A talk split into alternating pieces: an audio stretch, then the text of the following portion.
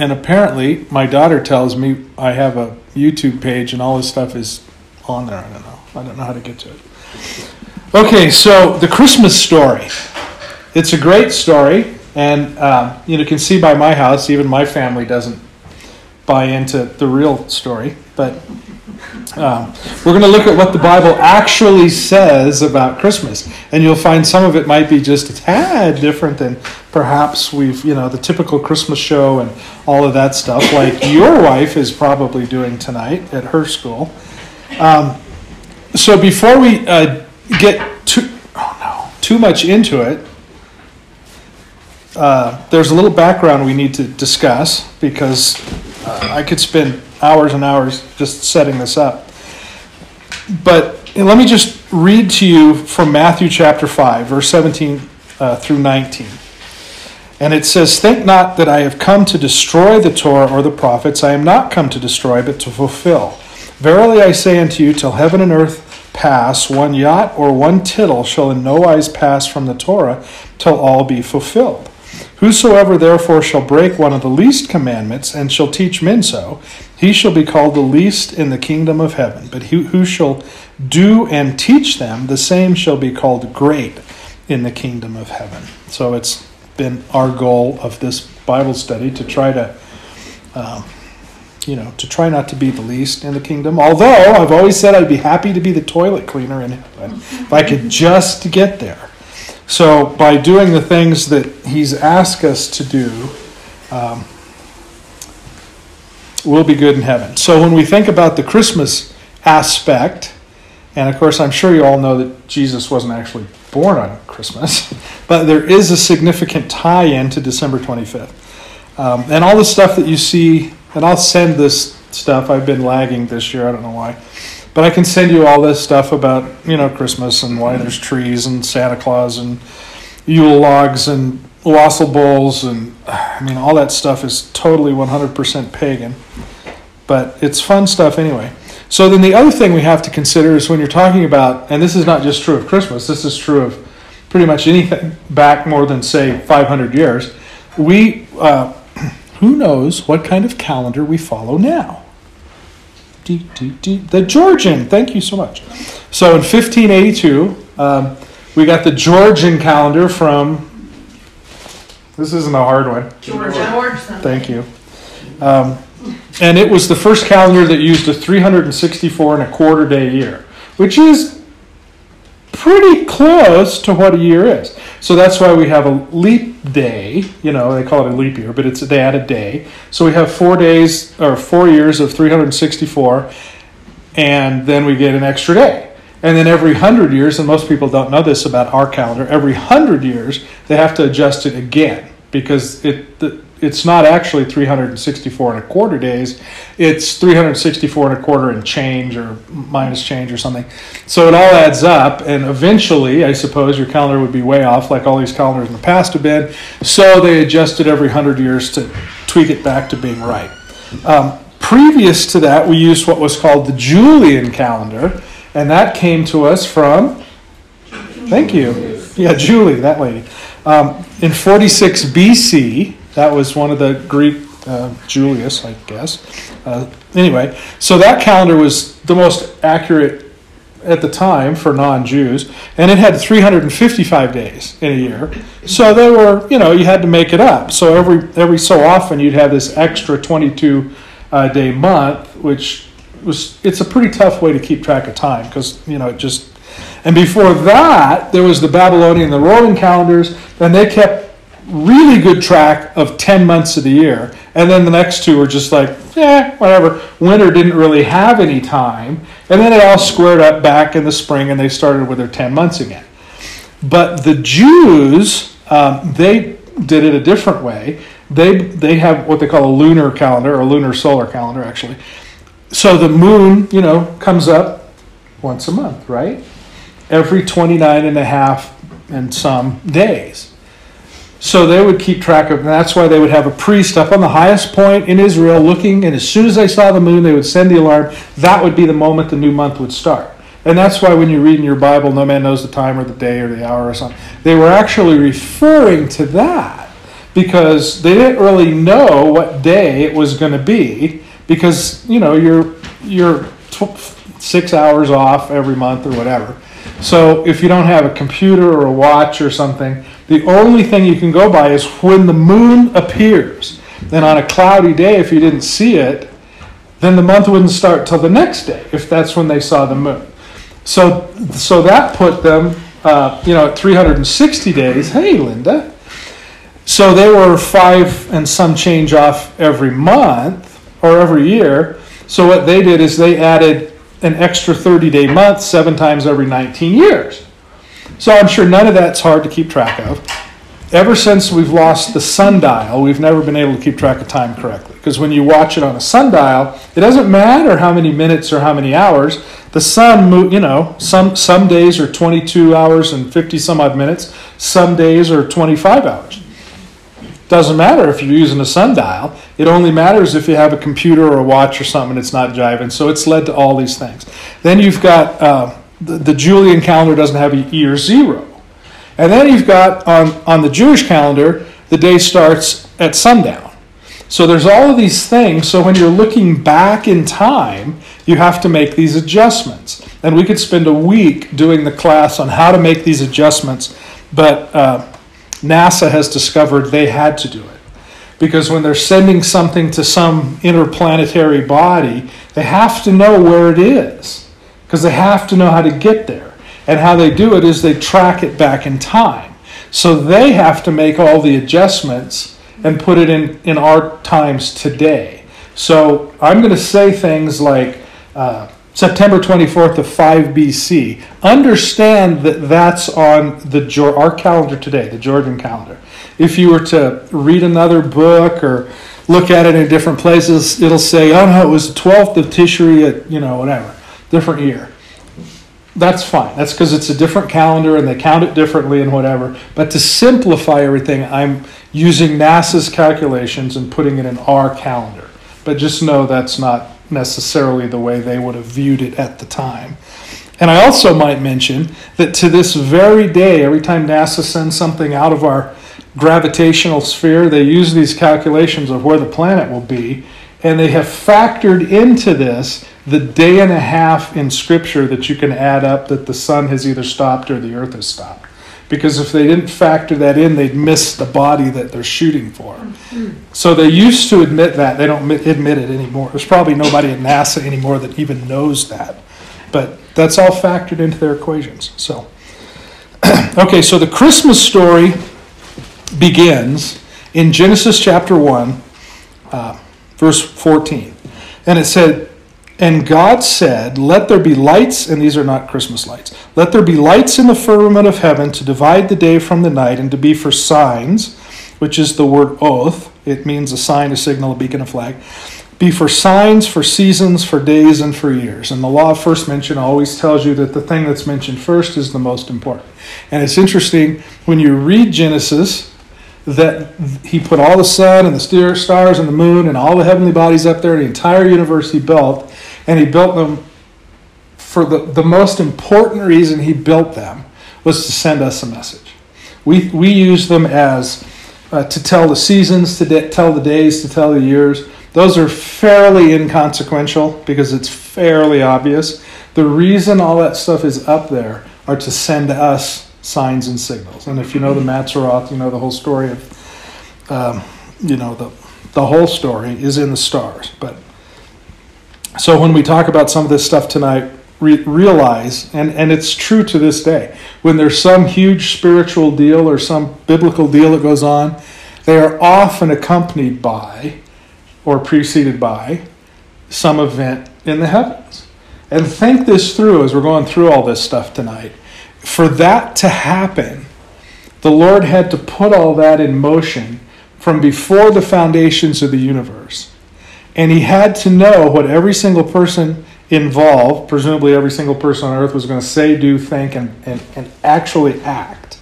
And his response, because we can do whatever we want to do, and we think it's our free will, and it is. We can do anything, right? But He already knows what it is you're going to do from before the time you were even here, from before the foundations of the earth, from before the foundations of the universe, and He has put all the planets and stars in motion so that everything corresponds. And as we get into some of this stuff tonight, I hope that sinks in because it is phenomenal when you think it through. I mean, there's just there's no way to think it through its conclusion. It's just it's it's past our little gray matter. So the Christmas story goes on in First Chronicles chapter 24. I know, great place for a Christmas story, right? And in 20 uh, you guys all know this verse by heart, this chapter? You should. This is a very important chapter. First Chronicles chapter 24. This is the chapter that delineates the courses of the priests in the temple so they know when to go to work. So there are 24 courses. Each course has a name. Each priest works two weeks, but they're not two consecutive weeks. They're two weeks about six months apart. So each priest, and this is a pretty good gig if you can get it, works one week, then they come back in six months or so and work another week. So that's 48 weeks. And then it's all hands on deck for the feasts. So there's about three weeks worth of feasts to get you to a year. So every priest works roughly five weeks. So we learn from chapter 24 of First Chronicles that the eighth course, which is the course that the priest Zechariah belonged to, is called Abiyah, or we typically call it Abijah, but it's Abiyah, and it's the eighth course of the year. So in 5 BC, and remember what I said about the calendar, so don't give me a bunch of grief about, oh, it wasn't that year, it was 4 or 2 or, you know, whatever. I'm using the NASA calculation. In 5 BC, his two uh, weeks, his first week was uh, Sivan 13th through the 19th, or I'm sorry, Sivan 12th through the 18th, which in our calendar would have been June 13th through the 19th of 5 BC, and Chislev 12th through the 18th, which in our calendar would have been December 6th, bless you, through December 12th. Okay, so you might be a little more familiar with some of these verses. Luke chapter 1, verse 5 it said, There was in the days of Herod, the king of Judea, a certain priest named Zachariah of the course of Abijah. And his wife was of the daughters of Aaron, and her name was Elizabeth. So, this Christmas story, and remember, I'm just, this is the 30,000 foot view, so I'm skipping a lot of stuff to try to get it in tonight. So, apparently, this Christmas story that we're all familiar with takes place in Zechariah's first term, which on our calendar would have been June 12th to the 18th of 5 BC. And on that day, Luke records this event in chapter 1, starting in verse 8. And it came to pass, while he executed the priest's office before God in the order of his course, according to the custom of the priest's office, his lot was to burn incense. And when he went into the temple of the Lord, and the whole multitude of people were praying without at the time of incense. And there appeared to him an angel of the Lord standing on the right side of the altar of the incense. And when Zacharias saw him, he was troubled, and fear fell upon him. But the angel said unto him, Fear not, Zachariah, for your pray- prayer is heard. Thy wife Elizabeth shall bear a son, and you shall call his name John. And you shall have joy and gladness and many shall rejoice at his birth, for he shall be great in the sight of the Lord, and shall drink neither wine nor strong drink, and he shall be filled with the Holy Ghost, even from his mother's womb. And many of the children of Israel shall he turn to the Lord their God. And he shall go on before him in the spirit and power of Elijah to turn the hearts of the fathers to the children. This is Malachi 4, by the way. And the disobedient to the wisdom of the just, to make ready a people prepared for the Lord. And Zacharias said unto the angel, Whereby I shall know this? For I am an old man. And somebody want to finish that for me?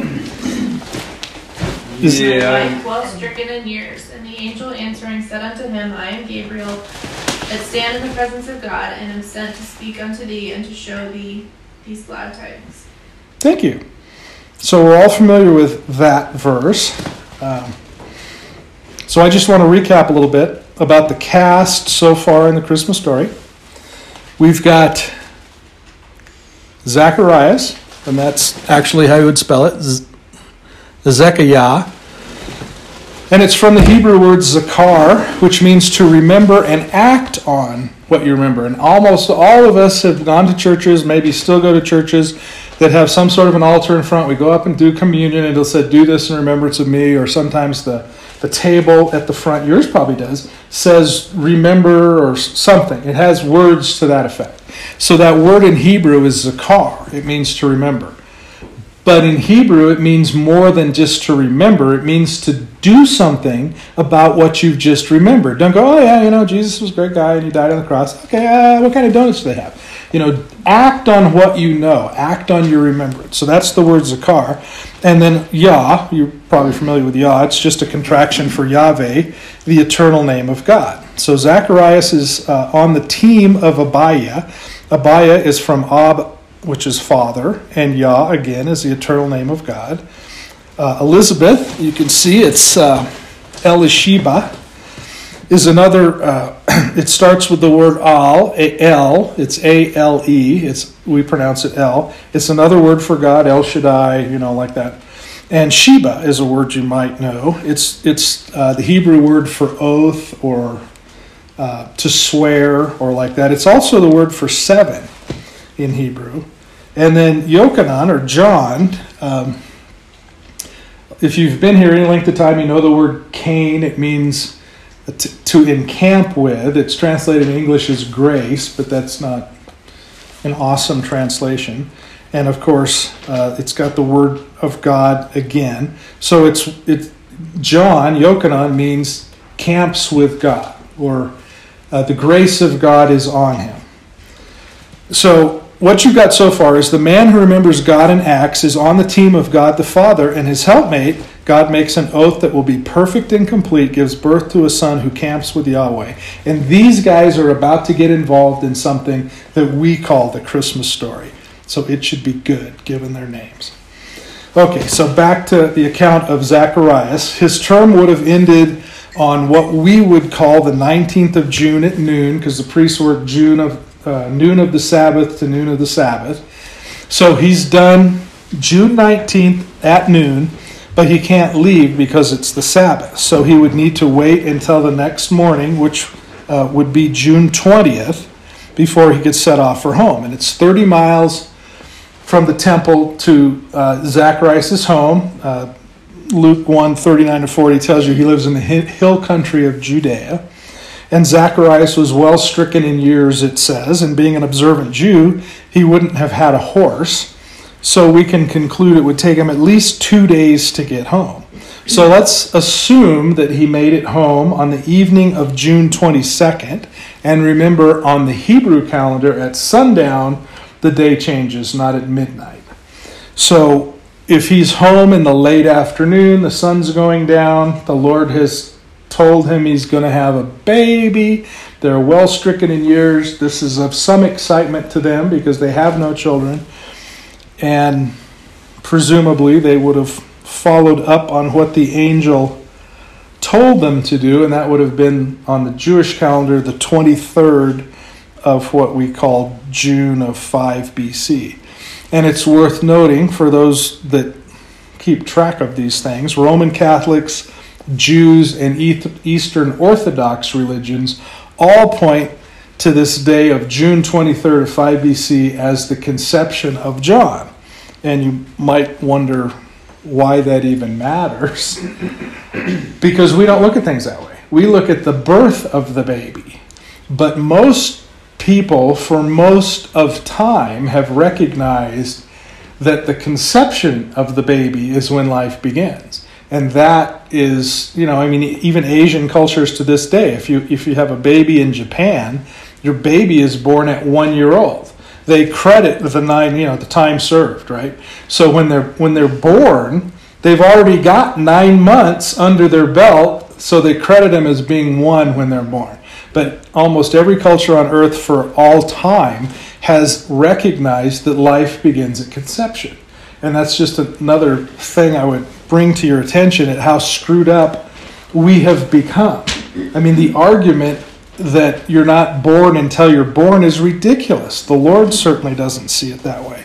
But anyway, that's why most religions recognize the conception of John, and it's a holiday in some countries, uh, as the conception, not his birth. They're not too concerned about his birth per se.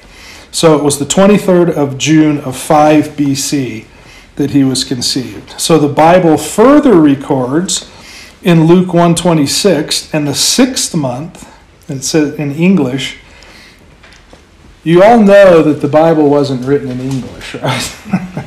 so we get a translation of a language that is untranslatable. Hebrew is a pictographic language, and you, there, there is no uh, uh, mechanical translation of Hebrew into any language.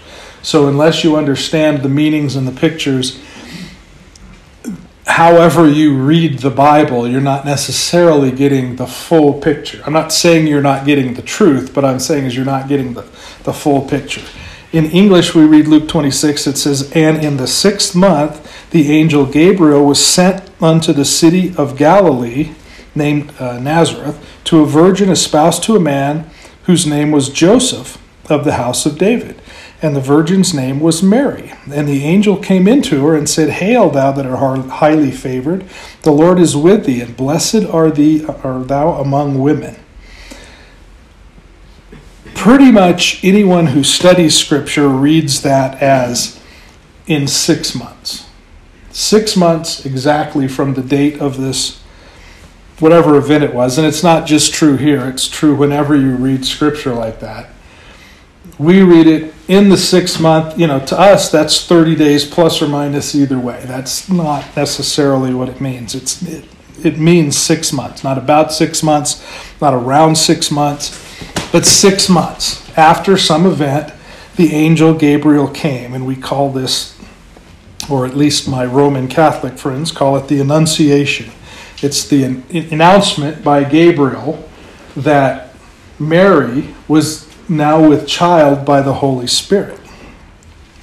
So the Holy Spirit would overshadow uh, Mary, and Yeshua is conceived. So six months after the 23rd of Sivan would have been the first of Tevet. And I'm sure you guys all keep track of all that stuff, which would have been the 25th of December of 5 BC.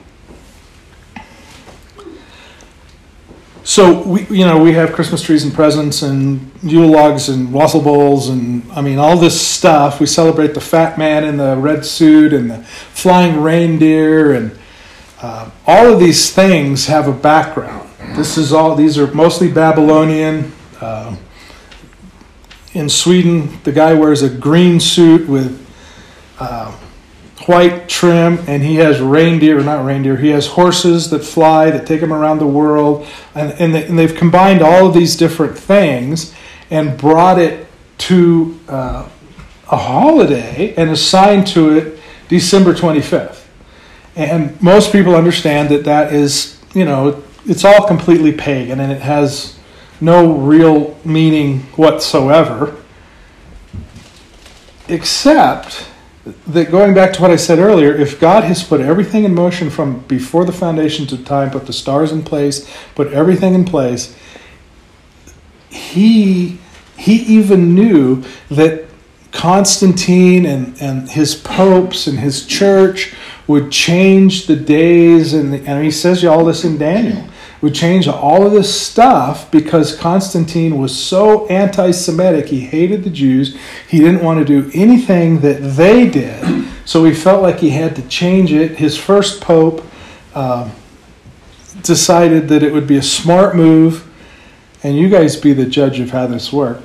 If they could move, because there was all these pagan celebrations around the, the winter solstice. And that's where you get the Yule log. You throw the log in and it burns up and you get new life and that's the wassail bowl and that you know all of these things that that we associate with Christmas are because those those things happened at the winter solstice which is near the 25th of December it's not on the 25th of December it's 3 days later right the, typically the 22nd is this winter solstice. And all these pagan feasts and all this stuff happened. And so the popes decided, in order to get the pagans to start embracing their new religion, they were going to move some of their stuff to the pagan uh, uh, anniversaries and parties and all that stuff and see if they could draw those people into Christianity. And that was, uh, that was Constantine in 326, and you should read what he wrote. It's just, it's horrible what he thinks of the Jews and all of this. Apparently, he didn't know Jesus was Jewish. And then his first pope um, made the first decree to do this, and but his pope it wasn't a pope like today. They didn't really have papal authority. He worked for Constantine, and it wasn't until the 600s that you had a pope that actually had papal authority, and he wrote a, a letter about this Christmas thing and about Easter and all this stuff, and confirmed all the stuff that they had previously said that we're trying to get the uh, pagans to embrace the things of Christianity. So we've moved the biblical dates for all these things to coincide with the pagan uh, ideals of holidays and parties and all that stuff to see if we can bring those people into Christianity. And from where we sit, uh, they did that pretty well. Nobody, pagan, Christian, or Jew on earth, does not associate Christmas with Jesus. And it's not true, of course, but it worked. They did a great job of bringing all these pagans into a spot where they recognized Jesus. And the amazing thing is that the Lord knew this from before the foundations of time. He knew the day they were going to pick, He knew the things they were going to say. And He sent His angel and His Holy Spirit to overcome Mary at that day. So that these pagans, by celebrating this supposedly Christian holiday on December 25th, which has nothing to do with anything, are actually celebrating Jesus because it was the day of his conception. So, oh, anyway, um, we talk about Mary being overcome by the Spirit and, and um, Jesus. That is a miracle. The ideas of raising the dead and healing the sick and restoring sight and providing salvation, those are pretty everyday miracles when you get right down to what the Lord does. This whole idea of a virgin giving birth has never happened before, and it would never happen again. This is the only time this has ever happened. This is a significant miracle. And I would suggest when we're looking at December 25th, which is actually the day of Jesus' conception, it's the day of his life begins. That's the day. That is the day. That's the only time this has ever happened all of the events of history, if you look at history like an hourglass, you know, there's a point in the middle of the hourglass. If December 25th of 5 BC is that point, that narrow spot of the hourglass, everything that happened before that was building a foundation up to what was going to happen on that day. And everything that's happened after that is building on that foundation as a result of what happened on that day. And that day is December 25th of 5 BC. And it was a, it was a thing that has never happened in the history of history. And it was the conception of Jesus, of Yeshua, of our Savior. So, anyway, finishing the math, uh, Jesus, I'm sorry, John would have been born in mid March, which is during the Feast of Passover in the year of 5 BC. And according to NASA, a lunar eclipse occurred March 15th of 5 BC. It fell on Passover, on the very day. That is the likely day that John was actually born. And Passover, of course, is the feasts that celebrates, uh, I don't know that celebrates is the right word. It's the feast that predicts the crucifixion and resurrection of Jesus. That's the story of Passover. And it was yet to happen at the, you know, at the time of the first Passover. It had not happened yet. John was born on that day. And John is, uh, in a sense, a new beginning, just like Jesus was. So, so all these things tie together. Anytime in, in the Bible is like this. You read stuff that keeps happening and happening and happening on the same day. Those things are all tied together. That's no accident. These things have been put in motion from before the foundation of time by the guy who built the universe. And it's, there's no supercomputer on earth that can figure all this stuff. It's so complicated. But he can do it. And if that doesn't prove to you that he is God, I don't know what ever could. So if John was born in March at Passover, Yeshua would have been born exactly six months later. That would put his birth around the third week of September of uh, 4 BC. And according to NASA, there was a lunar eclipse on the 24th of September in 4 BC. And of course, that fell during the Feast of Tabernacles, and that year was actually on the last and greatest day of the feast that year. The Feast of Tabernacles, all of the feasts of the Bible, and I assume most of you are familiar with this, uh, they're commemorative to the Jews. They commemorate certain events and all that stuff. But to the Christian, these are events like Passover was the day that Jesus was crucified. The Feast of First Fruits was the day that Jesus was raised. Uh, Pentecost was the day that uh, the law was given, that the Spirit fell, that the Jewish nation was created, that the church was created. So when we get to these last three feasts of tabernacles, it hasn't happened yet. These feasts, t- tabernacles, teaches us about this place is not our home. We're going to a better place. We're going to a different place. And that's why in the Feast of Tabernacles, you spend eight days outside in a booth and you construct the roof in such a way you can see the stars and the dew falls on you because you're to know that this place is not our home don't get too attached to it because we have something we have a better eternity an eternity with god. Well that hasn't happened yet. So if all of the first feasts fell on the exact day of the feast it's i wouldn't bet against all of the things in the last feast happening on that day.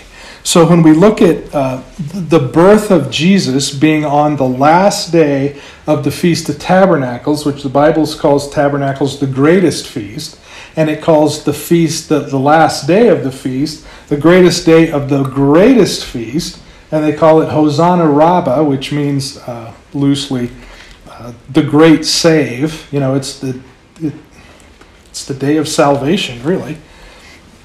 And there was a lunar eclipse that day because the Lord has already said from before the foundations of the earth, here's the deal. I'm going to tell you stuff, and you will know that it was me because I will do something nobody can do. I'll, I'll give you an eclipse. I'll give you whatever. And it's, it's almost every time, well, I would say probably every time, that there's something significant that happens in Scripture. It is accompanied by something that happens that we can't do. You know, man can do a lot, and we can fake a lot, and we can lie a lot, and we can do a lot.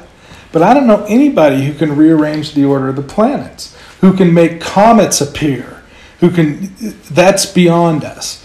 And the Lord knew that. So when He says, This is what's going to happen, and I'll prove it to you because I'll send you something. I'll send you something that you can't possibly do, an eclipse or whatever, then you can pretty much know it's from the Lord.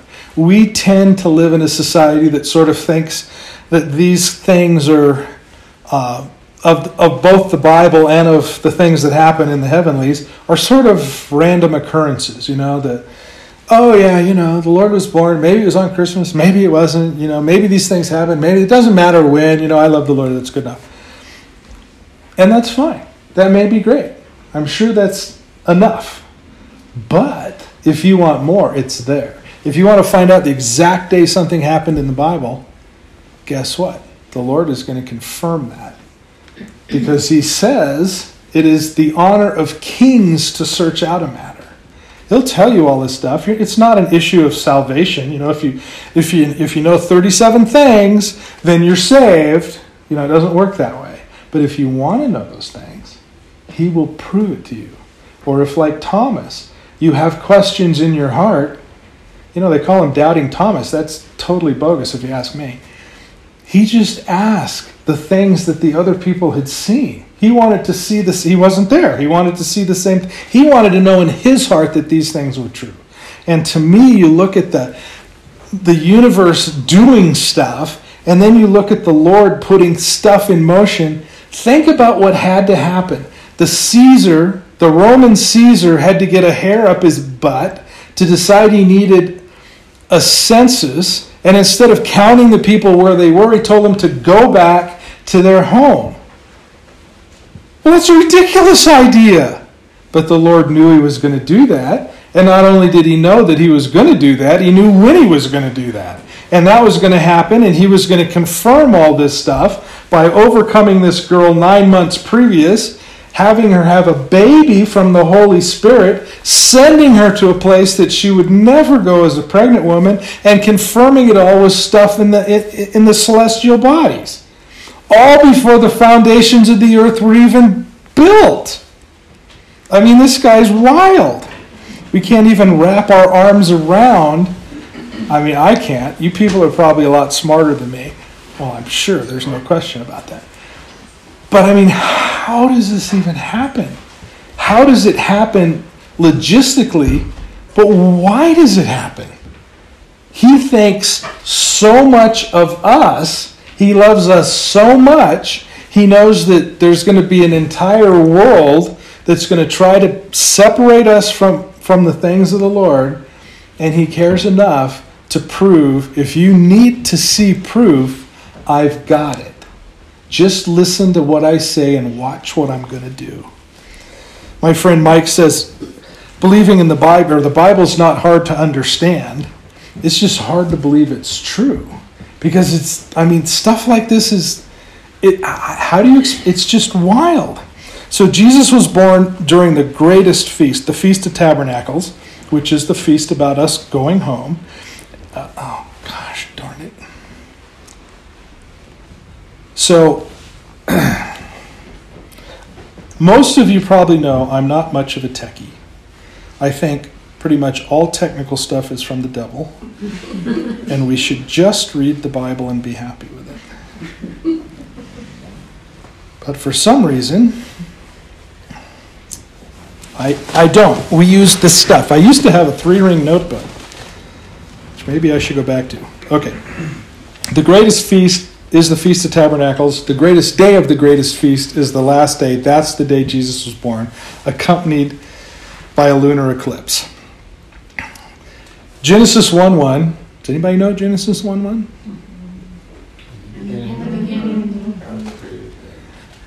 Very good. That's not right. Genesis 1 1 says, in the beginning, right? It actually says before the beginning. And we've done, you know, that it took seven weeks just to get through that word. It's awesome. In the beginning, Bereshit bara creates out of nothing that has ever existed before Elohim, God. And then it says Aleph Tav. It's not translated in English. It's the, the A, uh, A is the first letter, T is the last letter. We would call it A to Z. It's the letters. It says, In the beginning, God created the letters, the words, the Bible. He created the Tanakh and the Torah. These were built first before anything else happened. This, the word that you read, even in English, in your Old Testament, if you want to call it that, the Tanakh, those words, those truths were put in place before anything was created and it all is accurate and it all fall the, the the eclipses the i mean all it all happens because he put it in place from before the beginning of time. Okay so the word in hebrew is tamid. It's the offering. And you've read enough of your tanakh maybe even enough of the new testament to know that at the temple there are many many offerings. And the offering is an animal, typically a sheep. And this sheep, before it can be offered, has to be examined and has to be seen to be without blemish. So this sheep has to, or this any animal, but particularly the sheep, has to be perfect. Right? You know why? Because the Messiah was perfect, right? and the animal's blood is shed, and you know why? Because the Messiah's blood was shed. So at the temple in Jerusalem, They needed 10,000 sheep a year. That's a lot of sheep. And they have to be perfect. So in America, we would call our local sheep vendor and we would say, Look, I need 30 sheep every day, one year old, male, perfect. Drop them off at 9 by the back door. They didn't have that guy. There was no Sysco Foods or whatever. They had to have these sheep to fulfill what they call the tamid, the offerings.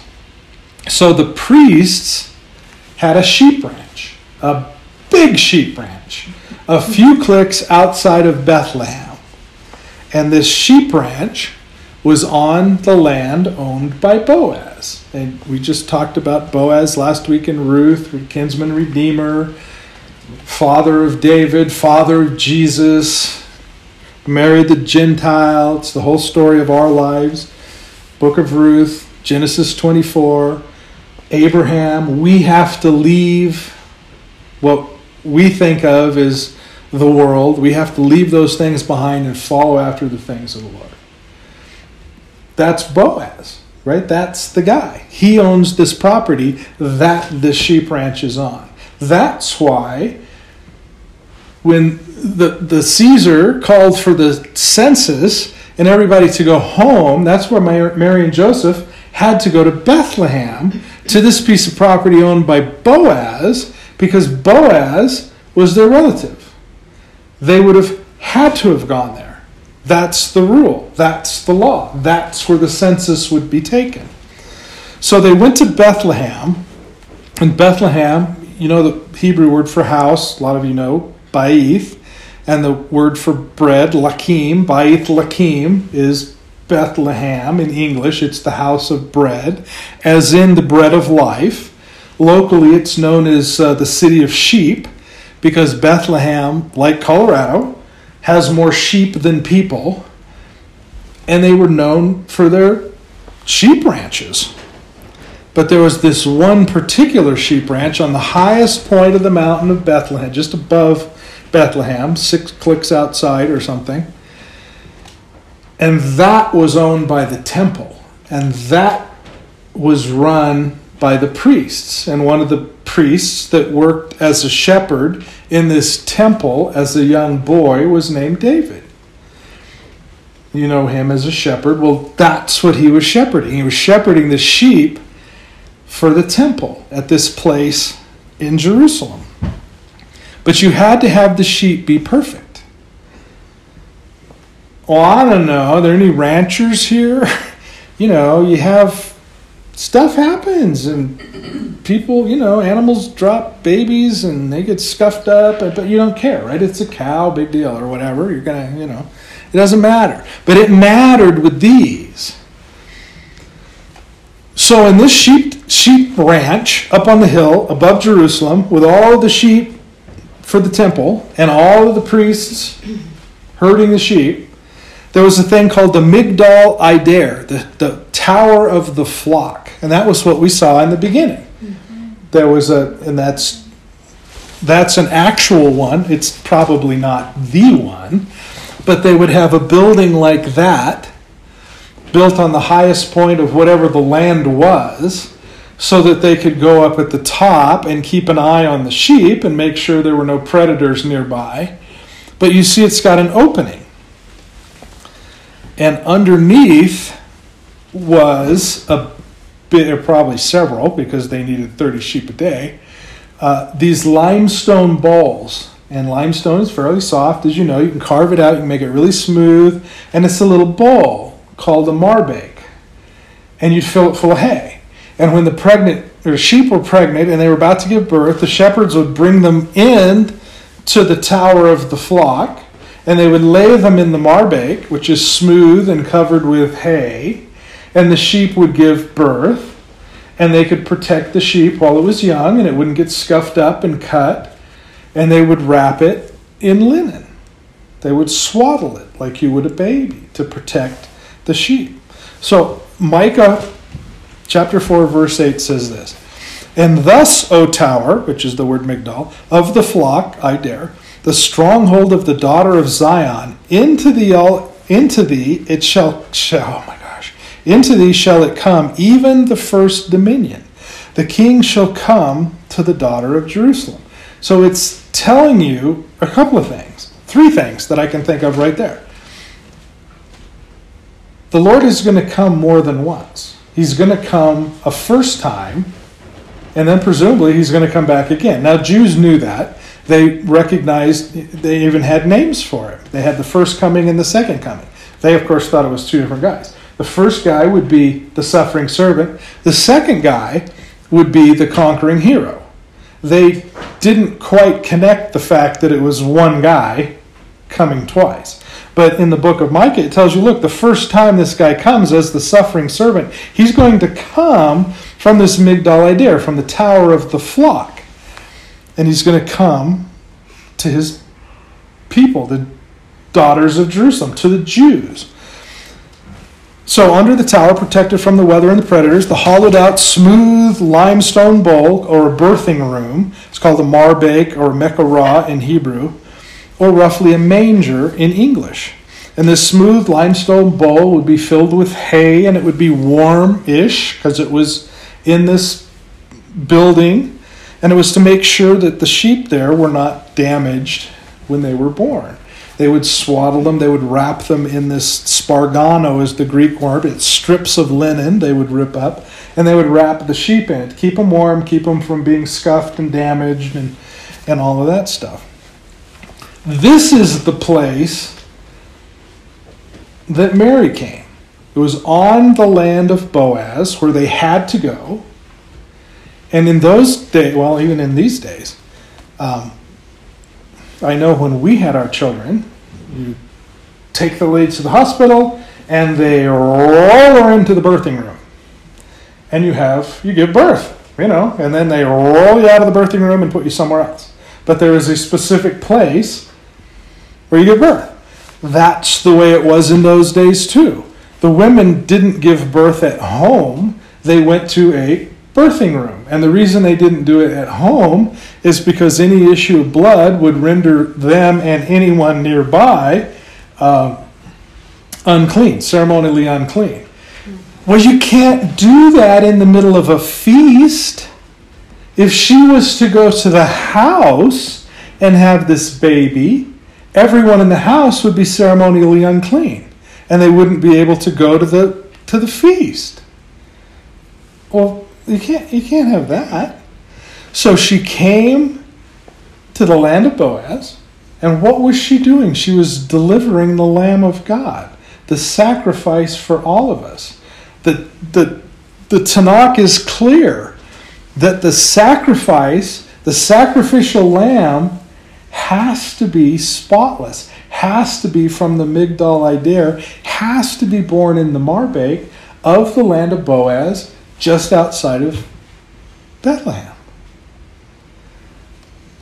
So go back to the thought of how do you get Mary and Joseph from wherever they are to this exact Marbake on this exact day. How does that happen? Oh, just a coincidence. It just worked out that way.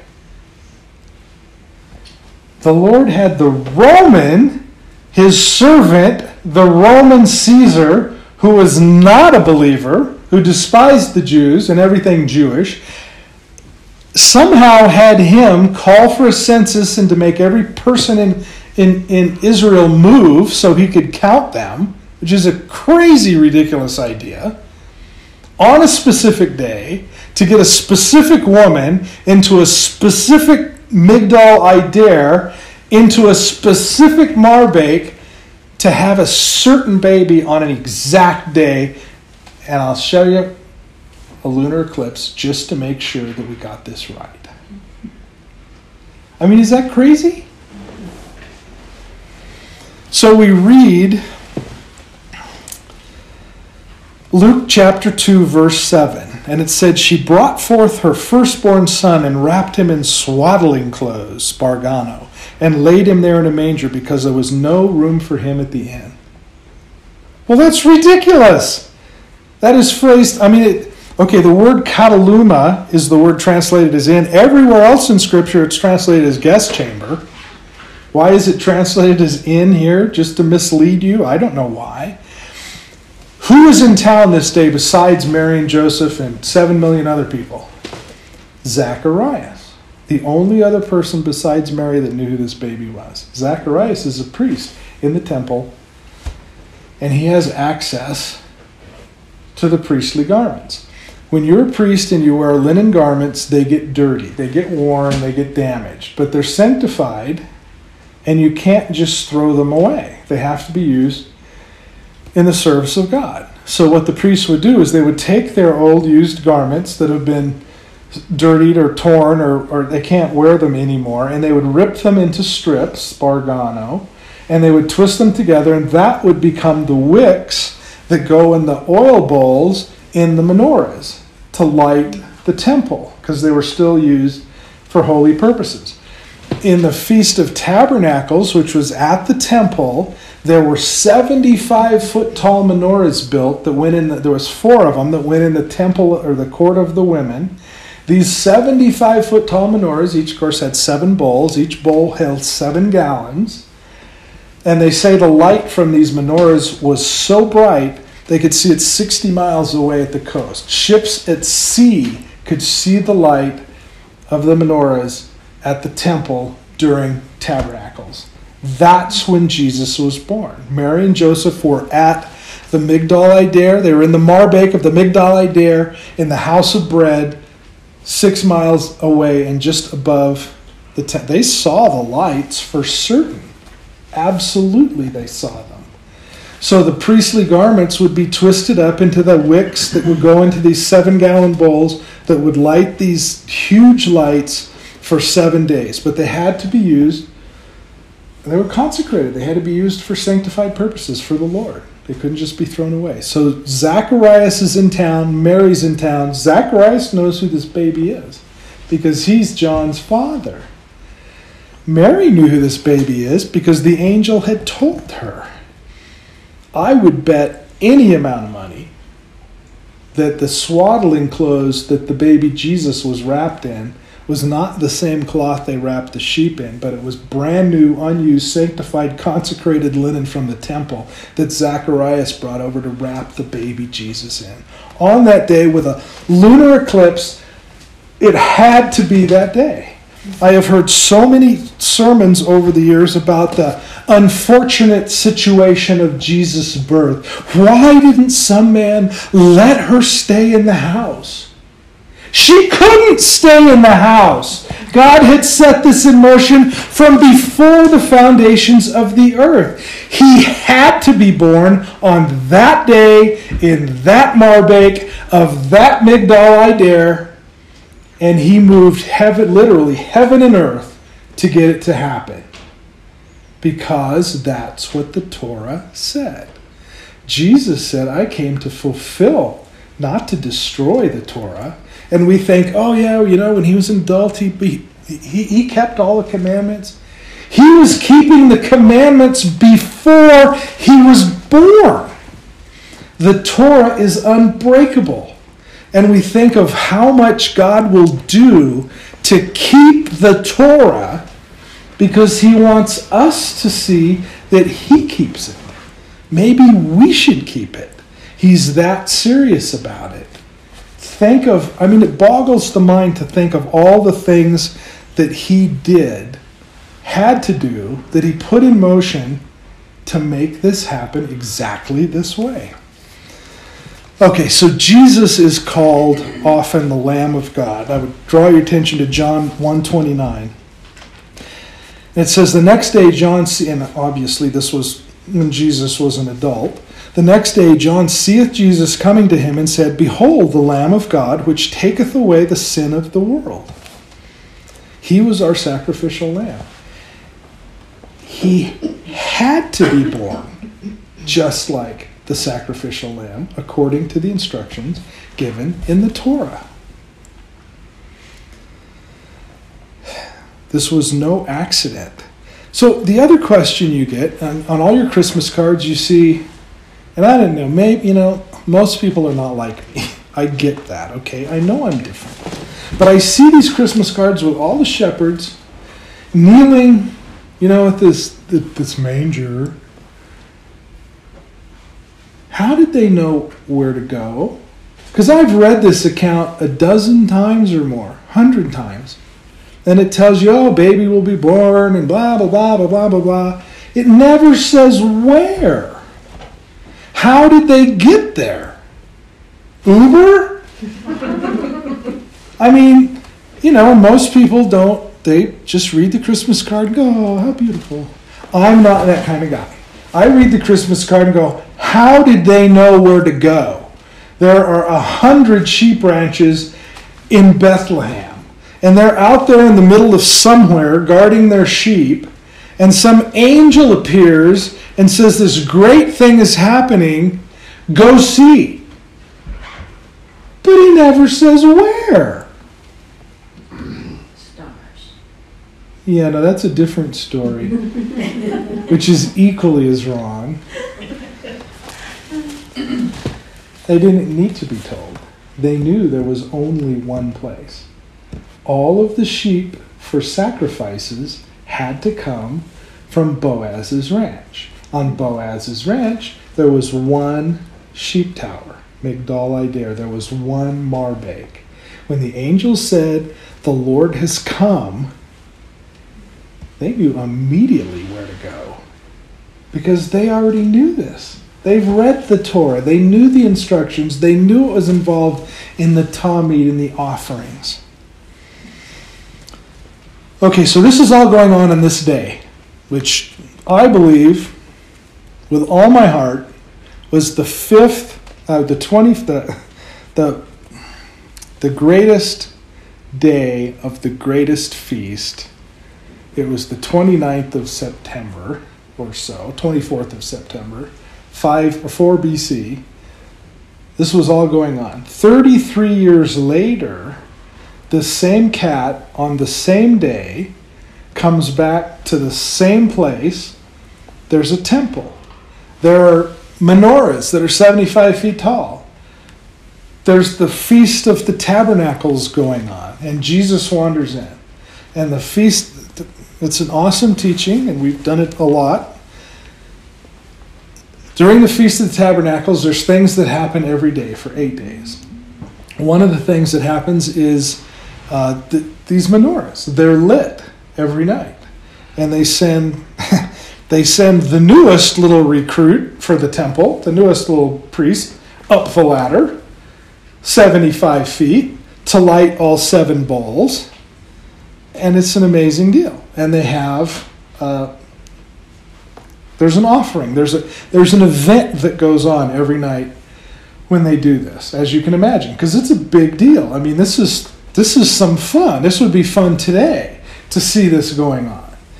So they would go up every night and they would do this. But on the last night, there was a special event when they lit the menorahs, and all the people were there, and the priests were there, and they're singing and they're doing reciting uh, psalms and they're doing all this stuff. And it's at this moment that Jesus, as recorded in John 8 12, and this is 33 years later to the day of his birth. So it's on his birthday. How nice that he's doing this. Jesus spoke again to the people and he said, As they're lighting these menorahs, I am the light of the world. Whoever follows me will never walk in darkness, but will have the light of life. Then a few hours later, because they had a water ceremony every day, they would walk, the priests would go down with a procession of people, they'd go down to the pool of Shiloh, they'd pick up a pitcher of water out of the pool of Shiloh, they'd bring it up, they'd pour it over the altar and let the water run down, and there would be prayers and songs and all this stuff. On the last day, they had this huge libation festival. And they would bring seven pitchers of water and all these people, and they'd pour them on the altar, and there was gutters for the water to run down, and it had all this deep meaning. And in the middle of all this stuff, as recorded in John 7:37, Jesus says, Jesus in that last day, the greatest day of the feast, Jesus stood and cried and said, If any man thirst, let him come unto me and drink. This is what's going on on that day. The Feast of Tabernacles begins every year at the 15th of the month and goes on for seven days. Well, actually, eight days, seven full days. 15 is the number of rest, seven, of course, the number of perfection. So the Feast of Tabernacles is the feast of perfect rest because it's the feast talking about us going home. Most feasts begin on a new moon because everything is tied to celestial events, but there's two feasts that don't Passover and Tabernacles because those feasts celebrate an event that happened on that day. Passover, Jesus was crucified, three days later rose from the grave on the Feast of First Fruits. Those happened on that day. So those feasts are on those days. Tabernacles is celebrating, oh, but wait, it hasn't happened yet. But it's not tied to the celestial bodies, it's a day in time, it's the 15th. But nothing's happened that day yet. I would bet that something will be happening on that day. And I will bet it ties in to the end, to our end, to our eternity. I can't tell you what exactly. Jesus will return, will be taken. I don't, I don't know. But I do know, I believe I know, that whatever is going to happen is related to the end times because every other feast has been on that day. It will break the pattern. And then it all ties up nicely with Jesus' birth, Jesus' birthday, all of these things that happen.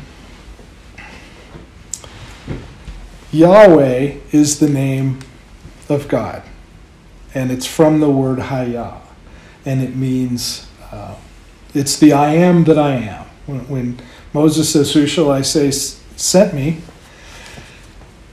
I am that I am. I'm that guy that was there in the beginning, that is here now, that is there at the end. There, there is no past or present with God, He just is.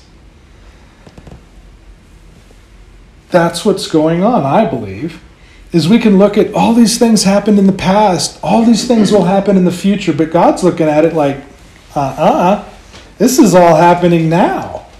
This is who I am. I am that I am. It's today. So, rather than talking about Christmas trees and Santa Claus and presents and flying reindeer and you know, all those things are great. They're fine. They're wonderful. Everybody enjoys them. Look at my house. We have lights outside. We have fake Christmas trees inside. We have Santa on a polar bear, which is beautiful. but, well, I mean, she did an excellent job building it. I'm not sure I t- totaled oh, it. Oh, I mean, it's beautiful, isn't it? Yes? Yeah. But I mean, it, this isn't Christmas is meaningless.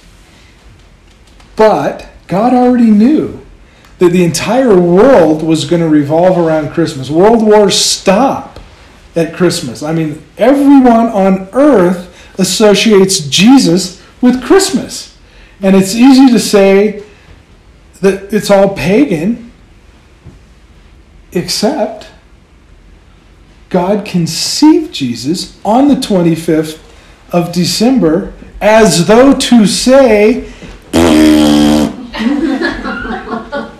You can do anything you want. You can think anything you want. You don't even have to follow me, but I'll tell you what, I'm going to prove you're wrong.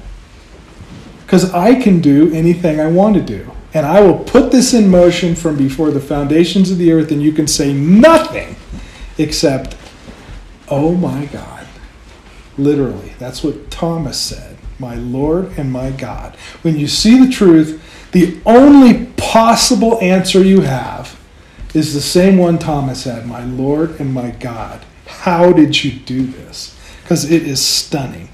So rather than talking about all that stuff, just remember a, a man named God Remembers and then Acts, who is married to a lady named God Makes a Perfect Oath, is a priest in a temple playing on the team called Father God during the week of new beginnings. Yahweh kept his wife barren for this exact moment in time and will now provide him with a son named Camping with God, who will be filled with the Holy Spirit and shall be great in the sight of the Lord and will turn many unto the Lord God. He will be born on Passover, and Yahweh will provide signs and wonders in heaven so that we will all know this is from the Lord. Six months later, the Spirit will overcome his cousin Mary, and she will be with child by the Holy Spirit. This child will be born in the Migdal or the Marbake of the Migdal Eder in the house of bread, where all sacrifices are born, and he will be wrapped in sanctified linen. His birth will be on the Hosanna Rabbah, or the Great One Saves, called the greatest day of the greatest feast, also known as the Feast of Light. This babe is the light of the world. His birth will be accompanied by a lunar eclipse to confirm the child is the one Yahweh sent the child will be called and actually be living water, light of the world, and bread of life. All things pictured at the Feast of Tabernacles at his birth. The story is not yet fully written, and I suspect the second return of Yahweh, this time not wrapped in spargano, but wearing the Stephanos, the crown of the victor, and going going home and the going home of his people will also happen, I believe on the greatest day of the Feast of Tabernacles, his birthday, and almost certainly be accompanied by signs in the heavens. But it all began on December 25th of 5 BC, Christmas Day.